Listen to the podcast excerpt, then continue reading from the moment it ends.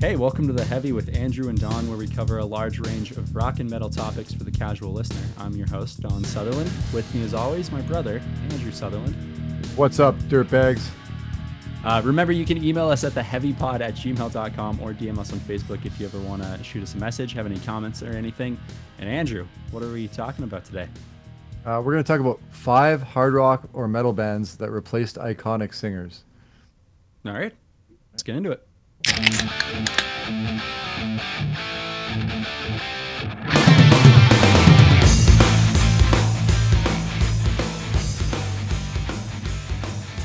Alice in Chains, is that one?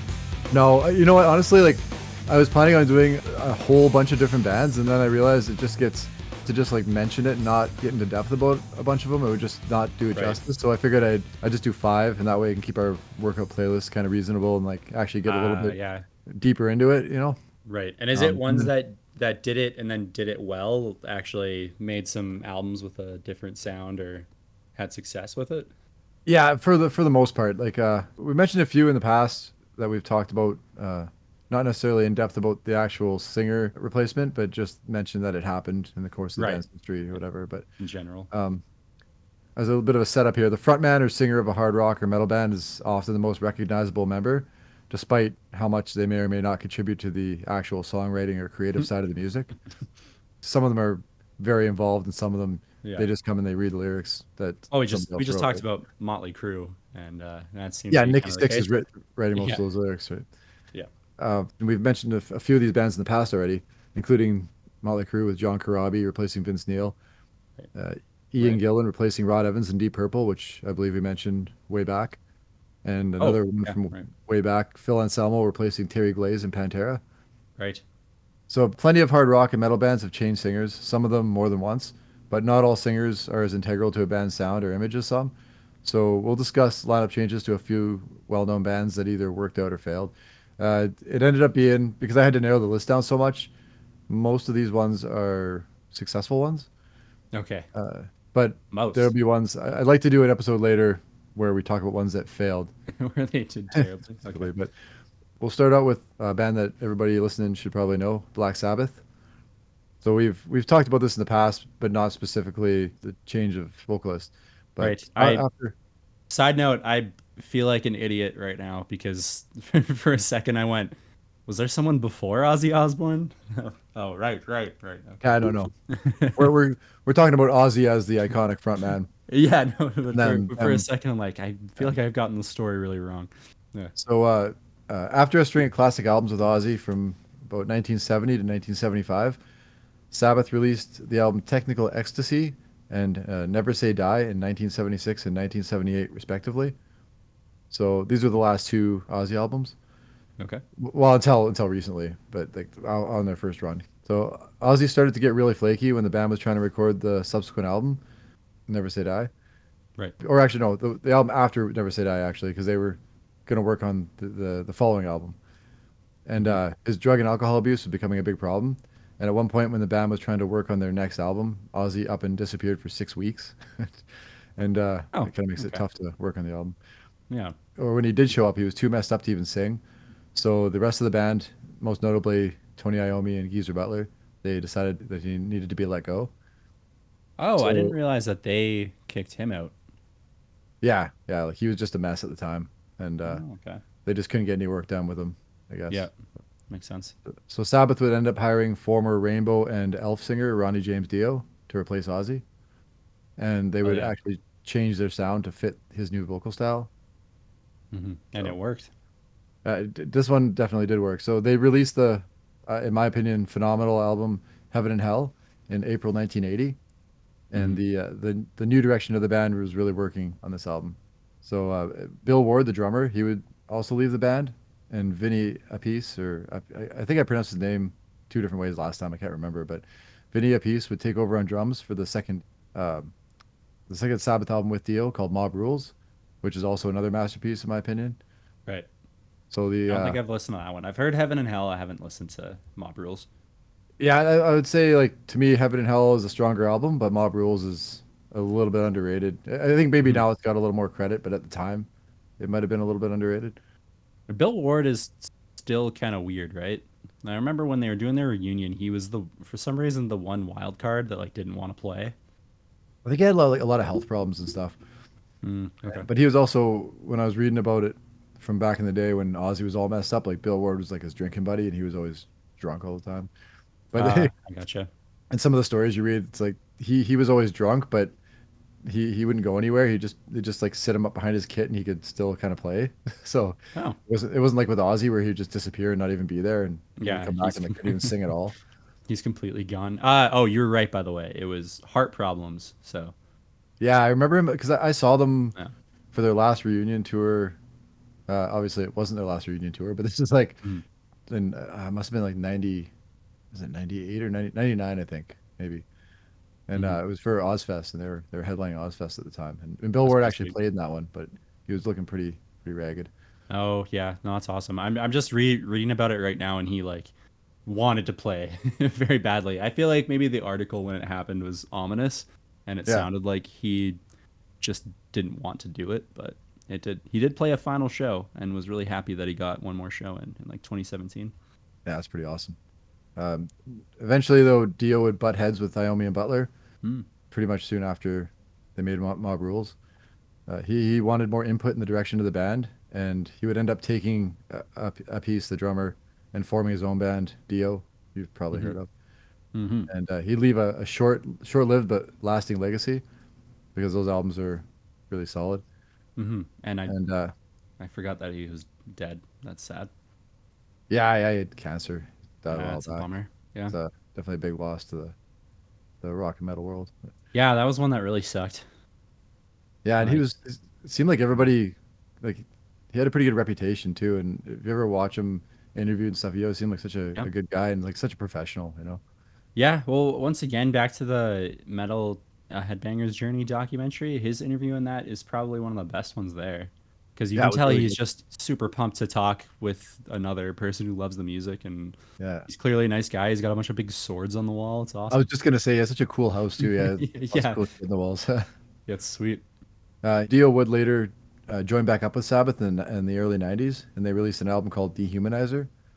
And then uh, they would reform again as Heaven and Hell with he and Iommi and Butler years later, and Okay, play their their Sabbath stuff just under not under the Black Sabbath name. without uh, without Bill Ward, I don't believe Bill Ward was in that. Yeah, I, I didn't look too much into that one, but he is not. yeah. All right, so moving on from Black Sabbath, we're gonna jump to Van Halen. So There Van. Halen, That's the one. That's the one right away. As soon as you said that, like Van Halen's got to be in there. yeah, you were waiting for that one, eh? Yeah. Uh, Van Halen was one of the biggest hard rock acts in the in the world from the later '70s all the way into the mid '90s. And uh, David Lee Roth fronted the band through their first six albums before leaving after the album 1984.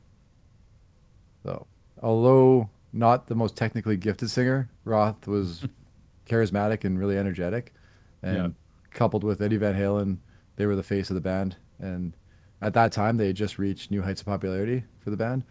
Mhm. So it's just kind of crazy that he would, you know, leave the band right when they were at their most successful. Really, right? Yeah, and he uh he's got like these these little quips and stuff that he throws in. Like in I think it's Hot for Teacher. Might be a Oh, might yeah, be a yeah. different one where uh you can hear him uh like ripping on the the producer guy. Yeah. Was that stuff like candid? Did you just come up with that on the spot? Yeah, he's just he's just riffing in between songs cuz uh, I guess the guy was uh I believe the story is he's wearing some sort of shirt and he's like, "Look at you. You're going to get some leg tonight." And you hear him go, "Come on, man. Give me a break." Oh, so that was actually a legitimate interaction, eh? And they just, yeah, it was just it was just him ripping on the guy's outfit or something like that. that's hilarious. yeah. So uh, Roth had originally announced on April 1st, 1985, which uh, is April Fool's, if you didn't know, Yeah. that he was that he was leaving Van Halen to pursue a solo career. But in reality, they didn't actually part ways until 1986. Hmm. So David Lee Roth had already released a solo EP at this time called "Crazy from the Heat." Uh, It was a Mhm. bunch of like cover songs he did. Okay. And Eddie Van Halen allegedly initially asked uh, a singer named Patty Smyth to join the band, but she refused. She. Uh, she's she was from a band called uh, Scandal, or something. I want to say it sounds familiar, but I might just thinking of a different Patty. And he also asked Daryl Hall from Hall and Oates, but uh, obviously he never took the job. Uh, All right, Patty Smith. I don't even know her music, but uh, makes more sense than than that. I think. Uh, was she in the CG CBGB episode, Patti Smith? Uh, no. Okay. So there, that was Patti Smith, but she spells it differently. So Patty Smyth that Van Halen was talking to spells her names with a Y instead of an I. So Patti Smith from CBGB's was like Patty with an I, Smith with an I. So different. Oh, music. I'm looking at the wrong Patty then. yeah. So Patty Smyth that he was talking to is from Scandal. It's like Patty Smyth and Scandal. Right. Okay. That's kind of like pop pop rock, I guess.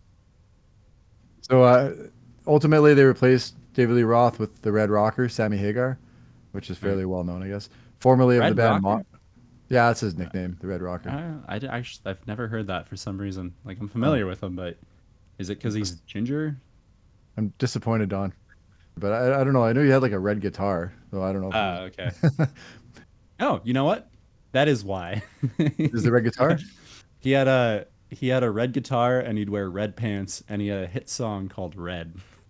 Oh man, I totally just like guessed, and No, I just I, I was pretty sure. I, yeah, I had like one of his albums on vinyl. and I was pretty sure it had a picture of him with a red guitar, so I just kind of threw that out there. But It's as simple as that. He just went all in on the color.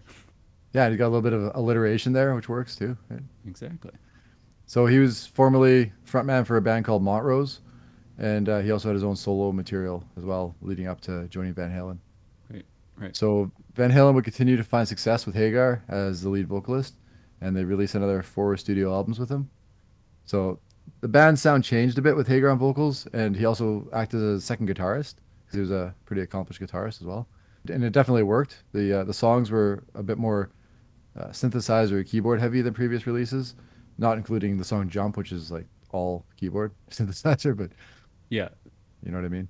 Is right now David Lee Roth or uh, No, Sammy right Hagar, I now mean? is right now is Sammy Hagar. Yeah. Okay, yeah, that makes sense then. So, uh, and then after Sammy Hagar, they would uh, their next vocalist would not find the same success as those two, Roth and Hagar. They They recruited a another for- one. Yeah, they recruited former Extreme singer Gary Sh-. Uh, we talked about Extreme at, at one point. I, I believe in actually the uh, guitar solos episode. We had Oh. one of the Extreme songs on there because their guitarist Nuno, Nuno Bettencourt was phenomenal. Right. But uh, honestly, Cherone is actually a really good singer. But uh, they they put out an album called Van Halen Three, and uh, you can't really fault Cherone's singing abilities because he actually was technically a pretty good singer. But the Yeah. Uh, from what I've listened to, and like I never lis- listened to that record very much until now because I just heard it wasn't very good, and the, uh, the songwriting was pretty substandard compared to their, their old stuff. No, it's Yeah. I, I tried to listen to it. The songs are kind of they sound uninspired, and they're sort of meandering, like they don't really go anywhere. Right. Do you Uh, know who so- um mainly writes the Van Halen songs? I always assumed it was Eddie. That's what I'm assuming too. I was just wondering if it was uh some sort of surprise, like no, it's the drummer or something. Oh, uh, Alex Van Halen. Yeah, the other Van Halen. I knew there was another one. I couldn't remember what instrument he played. I knew there was a I knew there was a second one.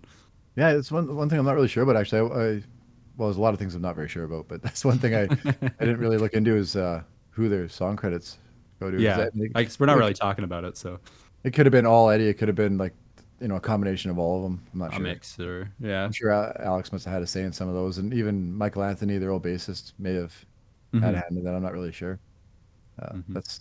I mean, we'll do some more on Van Halen at some point. Go a little bit deeper into. Yeah, I mean, Van Halen had tons of good material, especially that early Roth stuff. yeah. And uh, sort of aside to Van Halen, there was that Taylor Hawkins tribute concert, and uh, Wolfgang Van Halen, Eddie's Oh, son, his son, was out yeah. there, and he was playing guitar because he played bass for Van Halen for a while. Um, Yeah. But he uh, he came out and he was. Can't, now I can't remember what Van Halen song they were playing, but he's pretty good. It was a great performance. Yeah, I saw Van Halen with David Lee Roth uh, when they toured for. It might have been right before they put out the new album they made in 2012 with David Lee Roth. I can't remember. It was around that time anyway, and Wolfgang was playing bass for them at the time. Mm-hmm. Know, he, uh, Taylor Hawkins. Well, we can throw this uh the this link up there. Um, the Wolfgang Van Halen at the Taylor Hawkins tribute concert. It was hot for teacher, and he plays it with Dave Grohl, but he kills it. Oh, nice. I mean, the kid's been playing music since he was probably walking. So Yeah, Yeah. Well, There's- and uh, and actually, they got Taylor Hawkins' son out there too for a song, and he destroyed it. Also, Is he a drummer as well? yeah, he played My Hero, and it was very good. That's awesome. Mm-hmm. I probably should have watched that. It's it's weird. I haven't been able to find a high quality version of the entire concert. Like it's all just people filming from the crowd, but that might just be Yeah. me. But it seems like it's not super available for some reason. Yeah, maybe eventually they'll probably release something. Yeah, yeah, they'd have to. It's like a, Paul McCartney shows up, Rush. It's insane. Yeah, it's a huge event, sure. Yeah. So yeah, like I was saying, they would release another studio album with Roth, and they would actually they would reunite with David Lee Roth and Sammy Hagar both respectively and simultaneously over Mhm. You know a period of time after the Cherone debacle. Right. but uh, the album they made with Roth in 2012 was called A Different Kind of Truth, and it's actually a pretty good album. I don't think I've listened to it, but Yeah, I just- it, it's definitely way better than Van Halen three. yeah. well, uh, they they're still like great musicians, so it's I'd assume they'd be able to get back to it at some point. Yeah, that's the thing about like Van Halen three is it's Eddie Van Halen playing some wicked Eddie Van Halen guitar, but over songs that just aren't that good. So Oh, okay. So he, No. he needs a better supporting cast. yeah, well, I think it's just the songwriting. Yeah. I mean, I think musically they're all still phenomenal musicians. They just maybe tried to go a different direction and it didn't work. I'm not really Right. sure. Yeah. All right, after Van Halen, so out of the big four thrash bands that we've talked about, so you know Metallica, Megadeth, Slayer, Anthrax. So Mhm. Anthrax is the only one with a dedicated singer. So Metallica, I think we, this is probably something we've talked about before too, where you know James Hetfield plays rhythm guitar and sings, uh, Dave Yeah. Mustaine plays lead guitar and sings, and Tom Araya plays bass and sings. Right.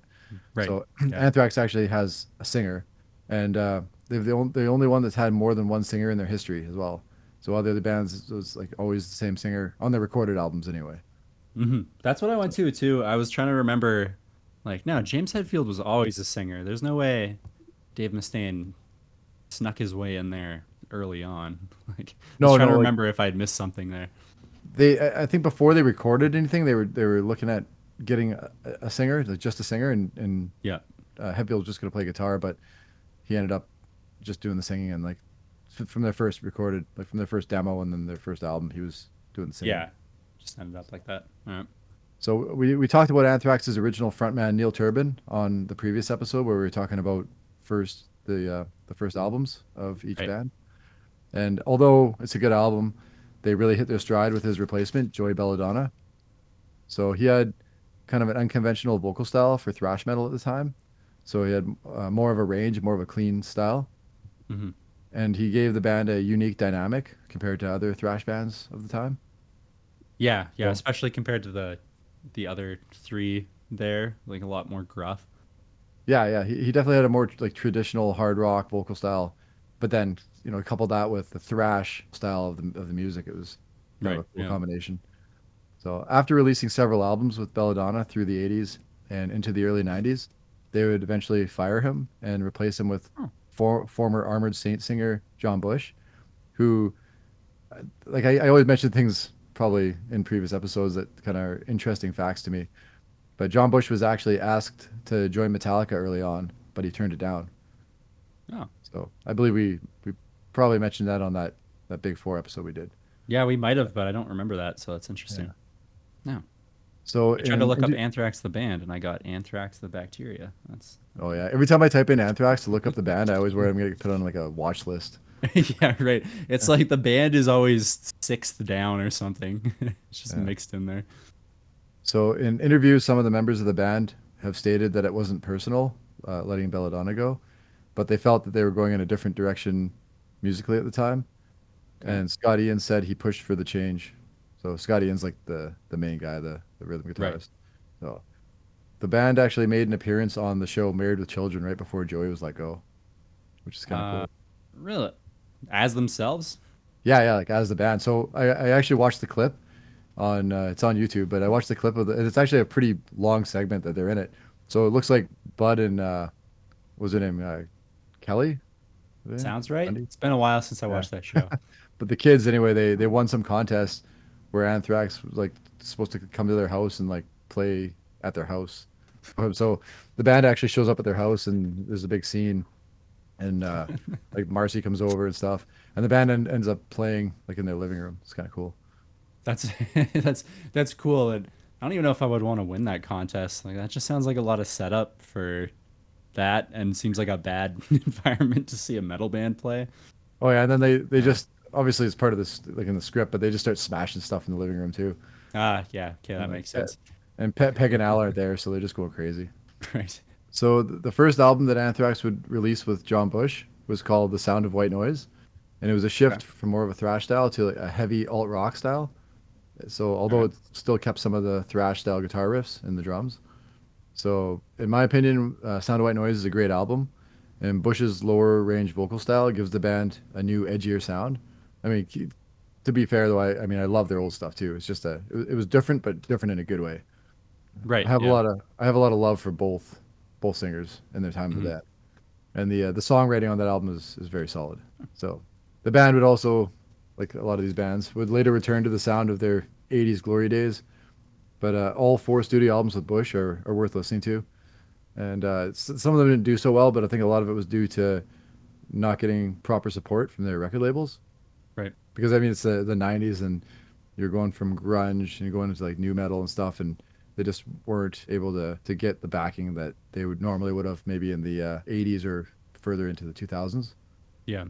Because all you know, the, all that stuff started coming back, right? Like Pantera is one of the few that really f- like flourished in the '90s, I guess. Probably because they were a little bit different. Like they had Well- that cowboy metal thing going on. Yeah, well, they had they definitely had their like that, that groove metal kind of thing. They they definitely Yeah. had their their distinct sound, and they also the great thing about Pantera is that when everyone else was shifting to try to adapt to what was going on, they went the other way. They like they totally just Mhm. stuck to their guns. When they put out, uh, you know, Vulgar Display of Power, they get a little bit heavier. They put out Far Beyond Driven, and then Yeah. after Far Beyond Driven, you know, the record company's pushing them in one direction. They end up putting out the Great Southern Trendkill, which is the exact opposite of what the record company wanted them to do. So they made like these really long, really unstructured songs, Right. like super super heavy, and it was pretty awesome. Like just just telling everyone to go like kiss their ass. They're just gonna do what they want, kind of thing, right? Mhm. I guess it kind of works if you're uh, going in the wrong direction in the right way, if that makes sense. Like it's what pe- it's a refreshing to people instead of just being like, oh, this is bad compared to what I like. Oh, they definitely did it right. Like that. hmm I mean, all their albums were with with Phil were great, but that Yeah. Great Grace of the Trendkill was it was so so different. It was phenomenal. Like the, yeah, it was just it was one of the heaviest things I heard at the time.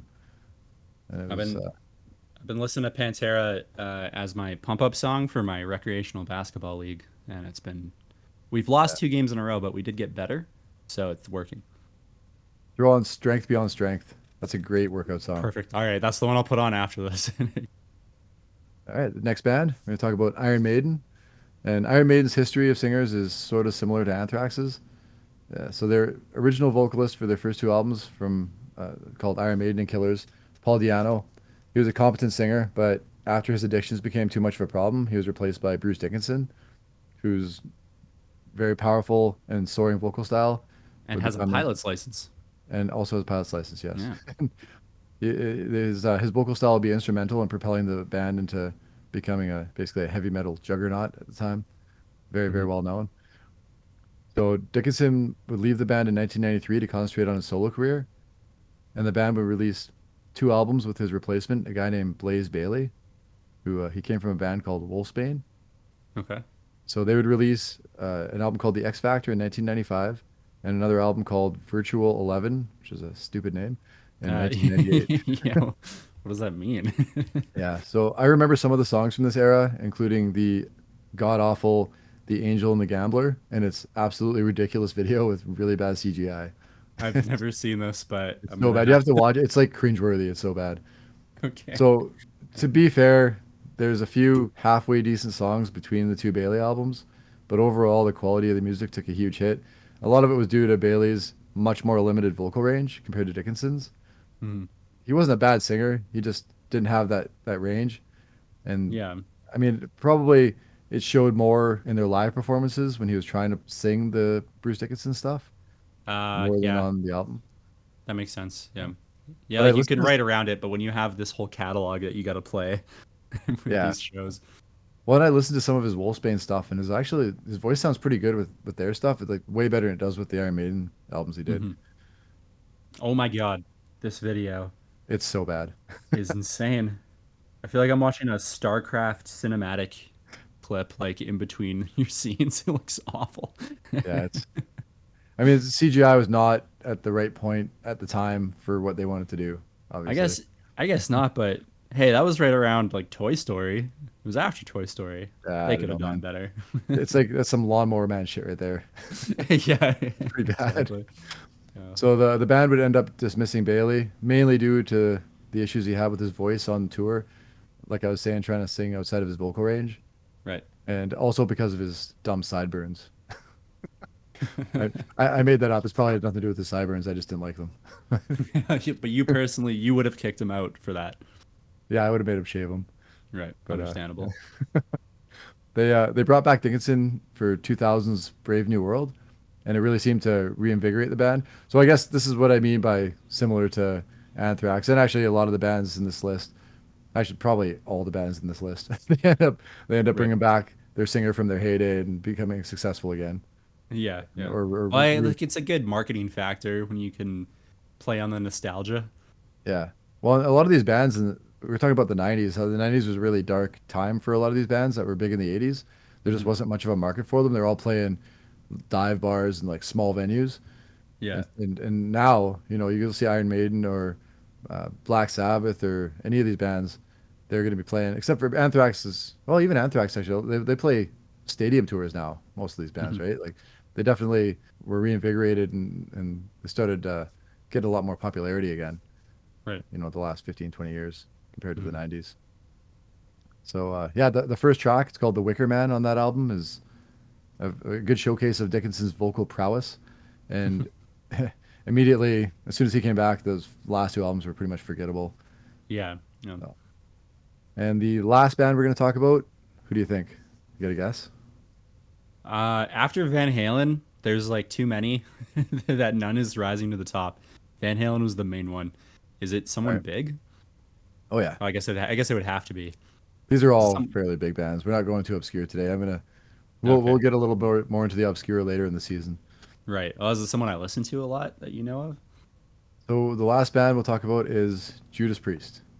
Oh, So they're one of the pioneers of heavy metal. They kind of bridged the gap between the early days of metal in the early to mid 70s and then into the new wave of British heavy metal in the 80s. right. So the albums they released with uh, Rob Halford in the 70s and the 80s up to the early 90s, uh, Mhm. many of them really classic albums, some of my favorite albums actually. And uh, Rob Halford would essentially leave the band in 1991, but officially in uh, 1992 to pursue different styles of music with his solo career. hmm Uh, so he did some stuff like a band called Fight, sort of thrash, new metal. Uh, not maybe not new metal, more more of like a uh, for the time I guess like thrash kind of groove metal sort of style band. And then he ended up doing a, also also started a band called Two, which was uh, much more uh, industrial, Okay. which is. Oh. And I, I still have, I mean the verdict's still out for me on that band. I tried to listen to it and I'm not really sure if I if I like it or not, but You're not really into it. I don't know if it was really the right the the, the right platform for Halford's voice. hmm But, Well, I know. just uh, I just saw because I I looked up Rob Halford, and uh, it was released on Trent Reznor's label, which is definitely an odd combination. Trent Reznor Yeah, and I mean, Rob Hal- Halford. So yeah, Halford obviously wanted to try different stuff at Yeah. the time. They've been doing Mhm. the Judas Priest thing for quite a while at that point. But yeah, so in a, in a way similar to Iron Maiden, they would hire a younger singer to replace their iconic frontman. Back to my topic. But, right. Yeah, sorry. so uh, a guy named Tim Ripper Owens, the Ripper's like his nickname. Right. He had actually spent time in a Judas Priest tribute band called British Steel. So he already had some some cred, I guess. I knows the songs. some skills, and he knew the Mhm. songs. Yeah. So the the movie Rockstar, which I've mentioned before, starred Mark, Mark Wahlberg and Jennifer Aniston. It was loosely based on his story, coming from a tribute band. Okay. But um, originally the story was actually supposed to follow the events and use the real names of the band. But uh, the band would end up backing out completely because they disagreed with all the inaccuracies the film company wanted to include in the movie. So, film company probably wanted to dramatize stuff, right? Make them- Yeah. Yeah. you know make things the way movie companies do Yeah, jazz it up. Yeah, jazz it up. So Judas Priest would release two studio albums with Owens, also similar to Iron Maiden. Right. So they released Jugulator in 1997 and Demolition in 2001. When I actually bought, Jugulator. That's a sweet name. so I actually bought Demolition in 2001, and it's definitely the weaker of the two. Jugulator's a far better album. It's it's actually, Oh, okay. I haven't even good. listened to the album. I just mean like the name alone. and It's great- unfortunately, it's a great name. it's it's kind of a travesty. But Jugulator is not available on Spotify, which Ah, Makes makes me- lame. very angry. But you can get all the songs on on YouTube. Yeah, But- I don't. The rights make no sense. So I I don't understand why some stuff just isn't there. It was like uh, who who just got on Manowar? They were missing some of their albums, and now Yeah. they finally put them on. Uh, It's like don't you I- I mean, have just- the rights? Yeah, it just comes down to who owns the rights, I guess, and how much they're willing to deal, I guess, right? hmm So the two Iron Maiden albums with Blaze Bayley are both available on Spotify, and Jugulator like destroys both of those by far. Right, but So it's, it's- not it's- on there. Yeah, it's a travesty. I hope they eventually get it on. I think anybody who's listened to this, let's push Spotify to put Jugulator on there. Yeah, let's get let's get a petition going. Yeah. So uh, unlike Blaze Bayley with Maiden, Ripper Owens' vocal range and style was suited to sing the Halford era songs. Okay. Uh, although the new material would be a bit of a departure from that style musically, right. but he definitely had the range. hmm That's good. Um, he's got a leg up on uh, the Iron Maiden guy. I don't even remember his name, even though you just said Oh, it. Blaze Bayley. Blaze Bayley. Just Yeah. just call him Sideburns. okay. Oh, he's better than Sideburns over there. So and also in the same vein as Maiden, Priest would eventually reunite with Halford to great success and fanfare Right. and. Yeah, and that's why I don't even know he left because it's all it all revolves around Rob Halford, and that's all I've ever known. Yeah. Well, I mean, they put out.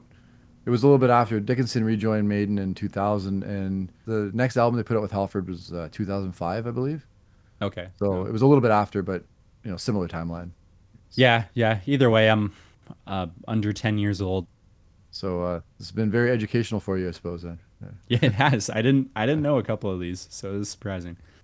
Yeah, I, it was it was hard to do this to, to tackle this subject and then have to narrow it down. And even narrowing it down, it's like I felt like I didn't get as deep into things as I should, but hmm it definitely opens up avenues for future episodes anyway. Yeah, I mean, you could do a whole uh, a whole episode on Rob Halford's side projects. I really want to check this this two album out now. Yeah, I, I'm gonna have to give it more of a chance, I guess. I, I briefly listened to it and I wasn't enthralled right away, but there might be some some decent stuff on there. Yeah. Uh, but with that, we'll uh, head to the workout playlist. Yeah, let's do it. I ain't got time to bleed. Get to the chopper! Let's put a smile on that face.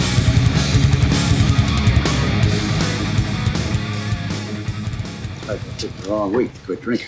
All right. So the way I'm gonna do this is I'll go with a song from the last album of the uh, iconic, so-called iconic singer, Right. uh, and then the next song will be a song off the first album with the replacement singer. Okay. Okay. So just so we have a bit of a structure here, so you kind of Yeah. understand what I'm doing. Yeah. so sounds Bla- good. we'll go with Black Sabbath. The song is called "Never Say Die." It's the uh, the title track from the album "Never Say Die," Okay. and uh, it's the last Sabbath album with Ozzy from their first go around. Obviously, they've made more music in more recent days. Mhm. So I've never really listened to this album more than once or twice, and same with the second last one, "Technical Ecstasy." They're not really. Uh, it's hard for me to get into them. Not really sure why, but they're uh, they're a bit of a departure from their earlier, more Yeah. classic stuff in my mind. Well, if there's they're petering out and Ozzy's getting more into drugs and yeah, all that, I kind of understand. Without Yeah, I- the, the music, that seems like a part where they would start to go downhill. I don't know. It, just, it wasn't quite the same style as their old stuff, and I just may, maybe I'm just too stuck on you know the classics, but I just didn't find they were as high quality as as the you know Master of Right. Reality or Volume Four or Sabbath. Yeah, gotcha. Sabbath. There's so many classic albums, right? Yeah. So uh, this this is actually the only track that I legitimately enjoy in its entirety on this album. Hmm. so it's it's got a pretty upbeat tempo and a it's got a cool bridge into the chorus, and Alright. uh, I find Ozzy's sounds pretty good in it as well. cool. All right. Uh, Never say die. Black Sabbath.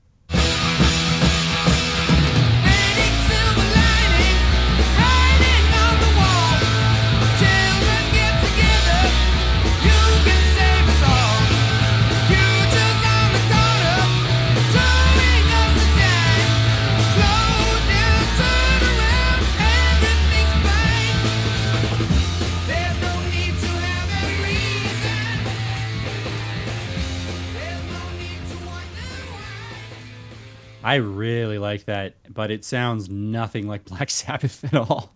like the Black Sabbath I know. Yeah, yeah, that's what I found it, and that's I, I actually really like that song. The rest of the album, I could take it or leave it.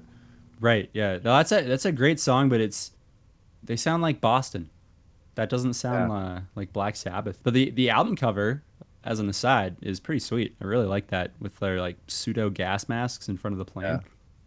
Yeah, and I find that to be a bit misleading because when I see that album cover, I'm expecting a better Yeah. album. It But- looks hardcore, and it's uh, that's kind of just like '70s rock, but good.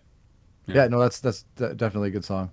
Mhm. Uh, so number two, we're gonna go with Black Sabbath again. The song is "Die Young," so it's with Ronnie James Dio singing, and We it's from the just said not to say it. Come on. what? What are you guys doing? Well, they just said never say die is the last one. Oh, And yeah, yeah. Like, eh, and I- die young, whatever. I didn't even I didn't even catch that. That's uh, yeah. that's pretty funny actually. Yeah. Black Sabbath is they're just mixed signals. So yeah, so it was Dio, and it's from Heaven and Hell. Uh, I love this whole album, not in small part to Dio's powerful voice and the the new energy it injected into the band after things fell apart with Ozzy.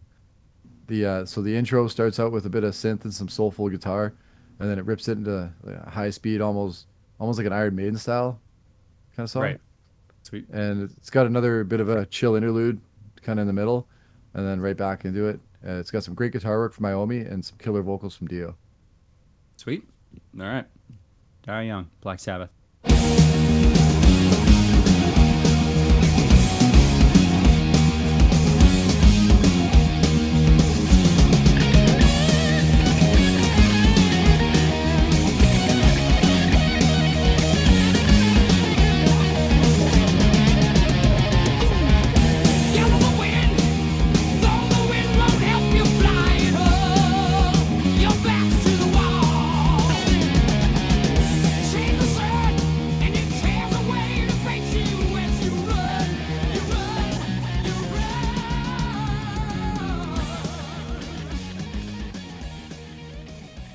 Yeah, it's sweet. It's uh Tony Iommi sounds like he's mad at the last album with how much he's like shredding on it.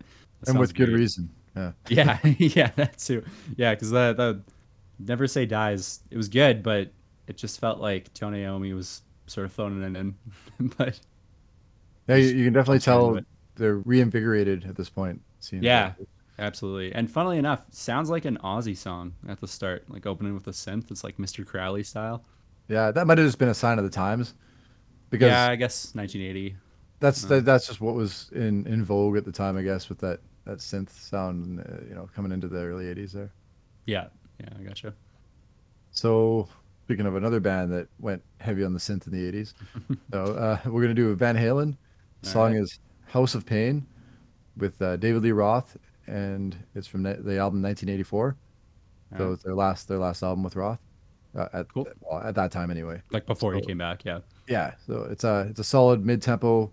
Uh, I call it like a cherry on top because it's like the last song on on that album, and it's a Right. it's a pretty pretty damn good album for the most part. Yeah. Definitely not my favorite Van Halen album. You know, I'd probably go with the first two and maybe even Women and Children first. I don't know they have like some really good albums before that, but it's 1984 still holds its own. Mhm. Well, it's got it's it's got some huge radio hits like Jump, Panama, Yeah. Hot for Teacher all on there. Well, like, like I said before, they really hit their peak in popularity at this time. Yeah, and then, So they got just ton- cut them off. Yeah, they got a ton of radio play from this stuff, but Right. uh, so Eddie Van Halen's unique guitar style is really on display as it always is, Mhm. and uh, and intentionally, I think it's uh, his guitar is a little bit offbeat from the song, Mhm. and the the uh, the drums and the bass really drive the song. Okay. well. And David Lee Roth's vocals are maybe a little more subdued than usual, but they're perfect for the way the song is written. All right. Cool. Uh, House of Pain, Van Halen.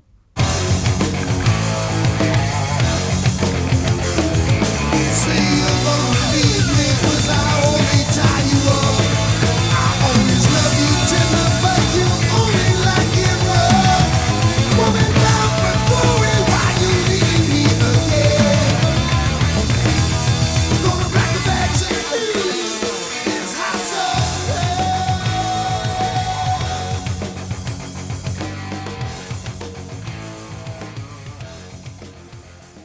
just makes me realize again that Eddie Van Halen is is just a god. He's playing like uh, I had to look it up to remember the name of the the term as a polyrhythmic because he's playing a different, like you said, a different beat, but he'll jump back in and then jump out, Yeah. and it sounds so cool He was such and a phenom. very hard to do too. Yeah. Yeah, but it's like, there's literally it's impossible for a lot of people.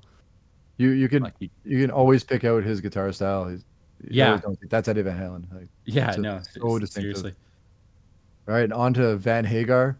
We're gonna do the song. we're do the song uh, "Good Enough." It's the uh, with Sammy Hagar, obviously. From the, it's from the first album they did with Hagar, called "5150." It's the first song on the album, and uh, it's got a great intro. It's, or it is a great intro to Sammy in the band. Mhm. Uh, and the song just kicks ass from start to finish. It's got a killer riff, some more guitar wizardry from Eddie Van Halen, and Right. uh, once again the drums really carry the rhythm, and uh, Sammy's vocals just fit the band seamlessly. All right, good enough, Van Halen. Hello, baby.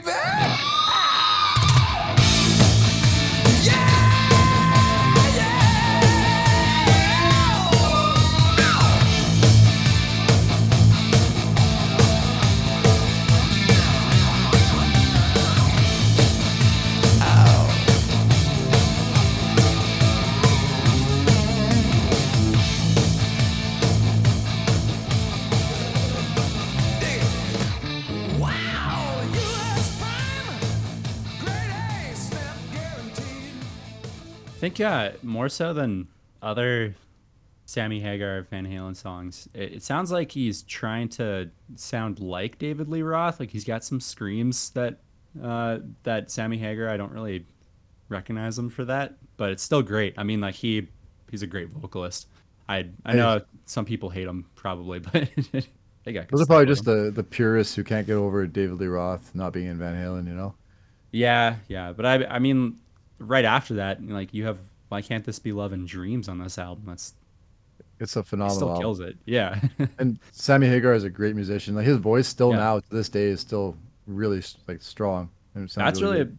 that's impressive like uh back to the taylor hawkins concert rush played and they're still amazing and he's still great but Geddy Lee you can tell his voice is can't quite hit what it Yeah. used to well. He's got like that. What is it, like a falsetto kind of? He's he's got that really high high pitch. yeah right? Yeah Those are i guess hard that's to- to maintain Well, that's kind of same with Vince Neil too, right? Vince Neil has that really high pitched vocal style, and to keep right to keep that over, you know, when you're in your 50s, 60s, it's just Yeah. it'll be tough, right? So I, I was gonna go, I was gonna throw in a Van Halen song from the Gary Cherone album, but I changed my mind because I don't want to. We, we have a good flow going. I don't want to ruin it. so Okay. I'll just I'll just put it out there. Check out Van Halen three if you want to listen to something. I mean, you probably won't be disappointed because I've, you know, said how not very good it is, but yeah, it's uh, it's it's very underwhelming anyway. all right Okay, we're gonna jump to Anthrax. Okay, so we'll do a we'll do a song the uh, the last song on the last album that Joey Belladonna did at that time. all right The song is called Discharge from Persistence of Time. It's the heaviest song on the album, I think, and uh, okay nothing groundbreaking, but a solid piece of thrash metal with Belladonna's unconventional melodic vocals, at least for thrash. yeah Uh, the, there is a song on that album called "Got the Time," which is a Joe Jackson cover. That's much more well known. That's probably the most well known song on that album. joe jackson But, uh? Yeah. The the album as a whole, they put out a couple of gems before that, before Persistence. So I mean, to compare Persistence to their previous material, it's not amazing. It's a bit. It seems a bit uninspired, but there's some Right. good there's some good tunes on it. But uh, Discharge is one of my favorites. okay cool uh discharge anthrax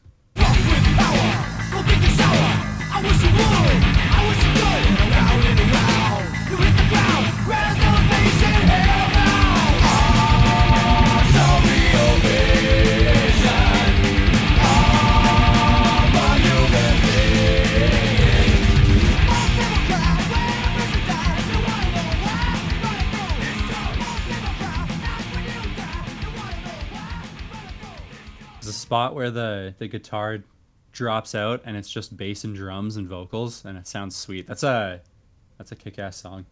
Yeah, I like that. It's, it's almost got a bit of a hardcore punk edge to it. Yeah, yeah, because uh, uh, yeah, with the vocals, there's a lot of reverb on it, so it sounds almost garage-y, like just the vocals part of it, and with the backup singers too. Yeah, not sweet.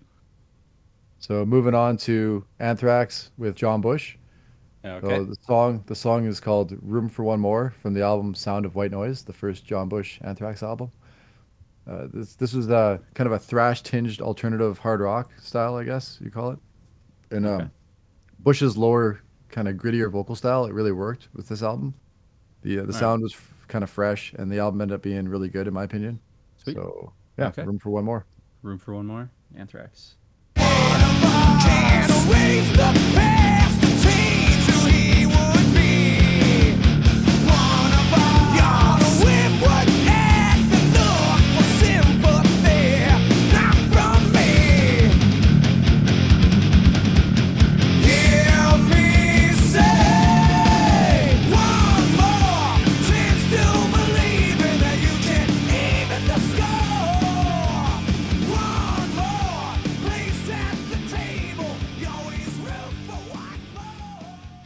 Actually find him too much different from was it Joey Belladonna? Is that his name? Yeah, yeah. Okay, yeah, like he's definitely grittier, but he still has a bit of a like peak he can get to. Yeah, throw some vibrato in there. Yeah, well, he's It's, uh, definitely got some. He's got some range. He's just uh, Yeah. maybe a an octave lower or whatever. Yeah, yeah, definitely. Like he's not jumping around as much as uh, maybe Belladonna could, but uh, he hits the notes very well. yeah. It was a very accomplished vocalist at this point. He, you know, Okay. he was an armored. He was an armored saint all through the '80s and put out lots of lots of good material. So he knows what he's Oh. doing, but He wasn't. He wasn't just some unknown quantity. and great song too. Like it's, I love the, uh, just the driving riff of it is great. Yeah, that whole album, uh, "Sound of White Noise," is very good. I think you'd probably like that album. I'll have to. I, I'm saving, uh, saving some of these that I want to check out. All right, we're going to Iron Maiden. All right. The song is "Be Quick or Be Dead." It's uh, with Bruce Dickinson from the album "Fear of the Dark," the last album they did with Bruce Dickinson in that period. So it's a fast, kind of simple one from the last album, like I said, with Bruce and Iron Maiden there until Right. 2000. Uh, it's definitely not at the top of my list when I compare it to a lot of their previous albums, previous songs. Okay. But uh, you can just listening to it, you can gather how Dickinson's powerful voice was a big reason for a lot of their success. Right. Okay. Be quick or be dead. Iron Maiden. See what's ruling all our lives. See who pulls the strings. I'll bet you fall on your face. Will hold you in place.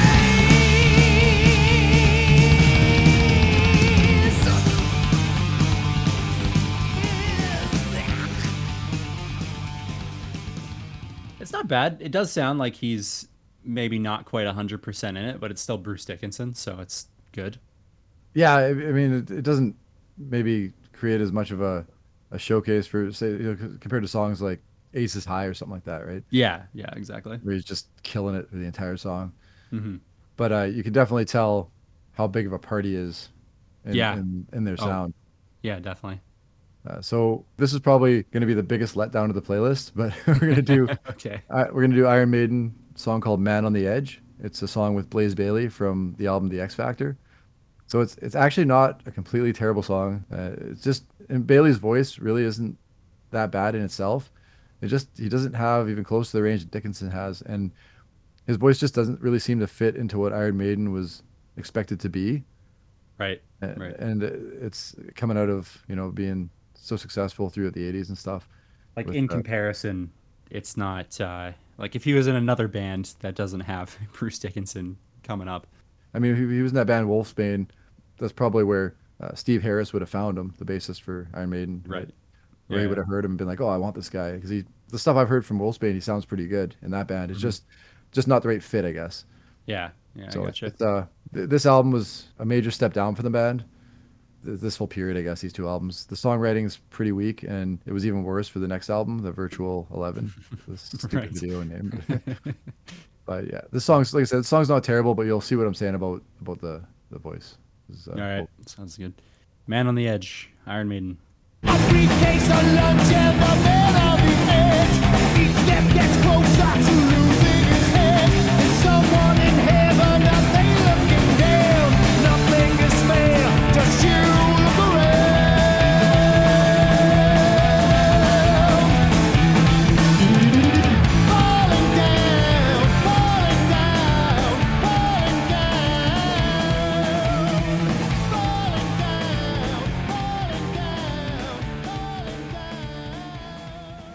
know this song really well, and I didn't know that this is what it was.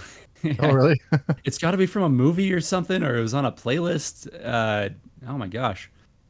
Because I, I like the fact that I'm really familiar with it makes me like it, although It he's definitely no Bruce Dickinson. it was a single, so I believe there's a video for it that Right. came right. out back in whatever that was, 95. But Yeah. yeah, just when you compare him back to back with Dickinson, you can see why it just didn't work, you know? Yeah, yeah. It's like he's just nowhere near. what, think what he's- he, what he is. Yeah. I think his voice can definitely work in another setting, just not Yeah. Iron Maiden. Yeah. Absolutely. Uh, I got to figure out where I know this from because it's it's got to be on something. I wonder if it was on because I had like an Iron Maiden greatest hits, and Mm-hmm. it's possible a couple of the Blaze Bayley songs might have been on the end of one of those greatest hits albums, Yeah. Okay. It might be. Like maybe Best of the Beast or something like that. It's possible. Yeah. I, I can't remember offhand. All right, we're on to the last band, Judas Priest. All right. So the uh, I, my my numbers are all out of sequence because I took one of the songs out on the fly. But yeah. No, it's okay. all right, so the first Judas Priest song we're gonna do is called Metal Meltdown. It's uh, with Rob Halford. It's from the album Painkiller. It starts out with a frantic solo and uh, kicks into a thematically brain dead but very heavy, uh, just just a really heavy sonically anyway song. Right. So Halford's lungs are tested pretty good on this. Like he sounds he sounds great. And Yeah. the band has taken full advantage of this. They got a new drummer named Scott Travis who's really good. Sweet. Uh, so like musically this album is great. It's super heavy. Uh, the song Painkiller as well uh, is like one of my favorite probably one of my favorite songs. It's super heavy. Great work. Yeah, I was gonna say like the you said that this is the first album with a new drummer, so he killed it on Painkiller. I mean, that's one of the Yeah. best guitar solo or drum solos of all time. Oh yeah, it's, so good. But like if you the the album's full of cliche li- like lyrically, but Uh, yeah, it, they definitely make up for it with with how heavy it is. right. Well, one of these songs is called Hell Patrol, Oh which yeah. uh, I yeah. kind of love, but I'm assuming it's it's not about like politics or anything. No, man, like even the songs, even though they're they're kind of dumb, they're Yeah. still. I, lo- I love all of them. I love that whole album. Like, you hey, if you fully commit to the dumb, it can be great. yeah, I just just take it for what what it is. you I don't, are. I don't expect any like, you know, crazy hidden messages hidden in the lyrics or metaphors or anything. You know, it's just Yeah, like, yeah. It is. You can just enjoy it. yeah. Um, all right, Metal Meltdown, Judas Priest.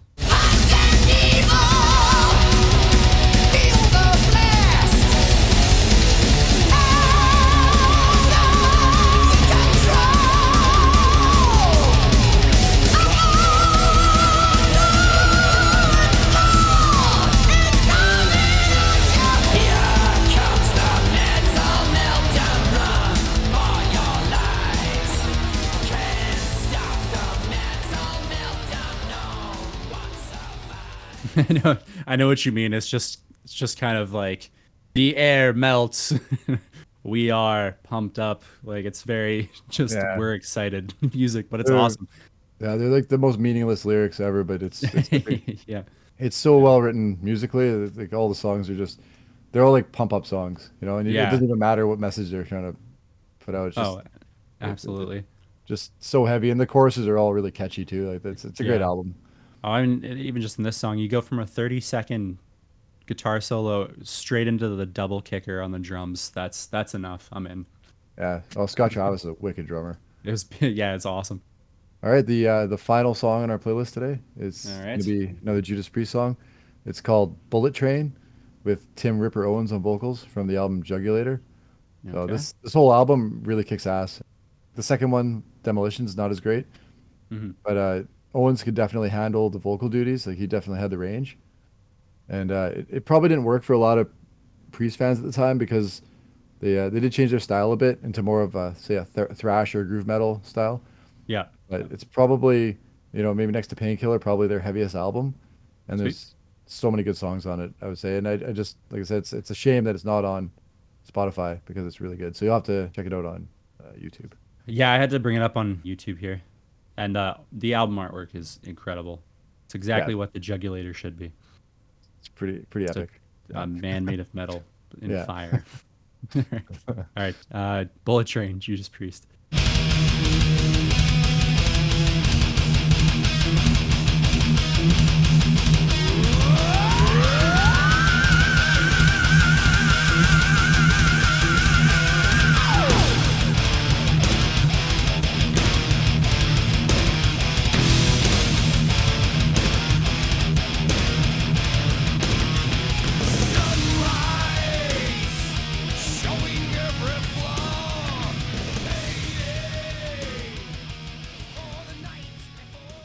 We don't have like the the death penalty in Canada, but if I'm ever put to death for some reason, that's the song I want to play while I die.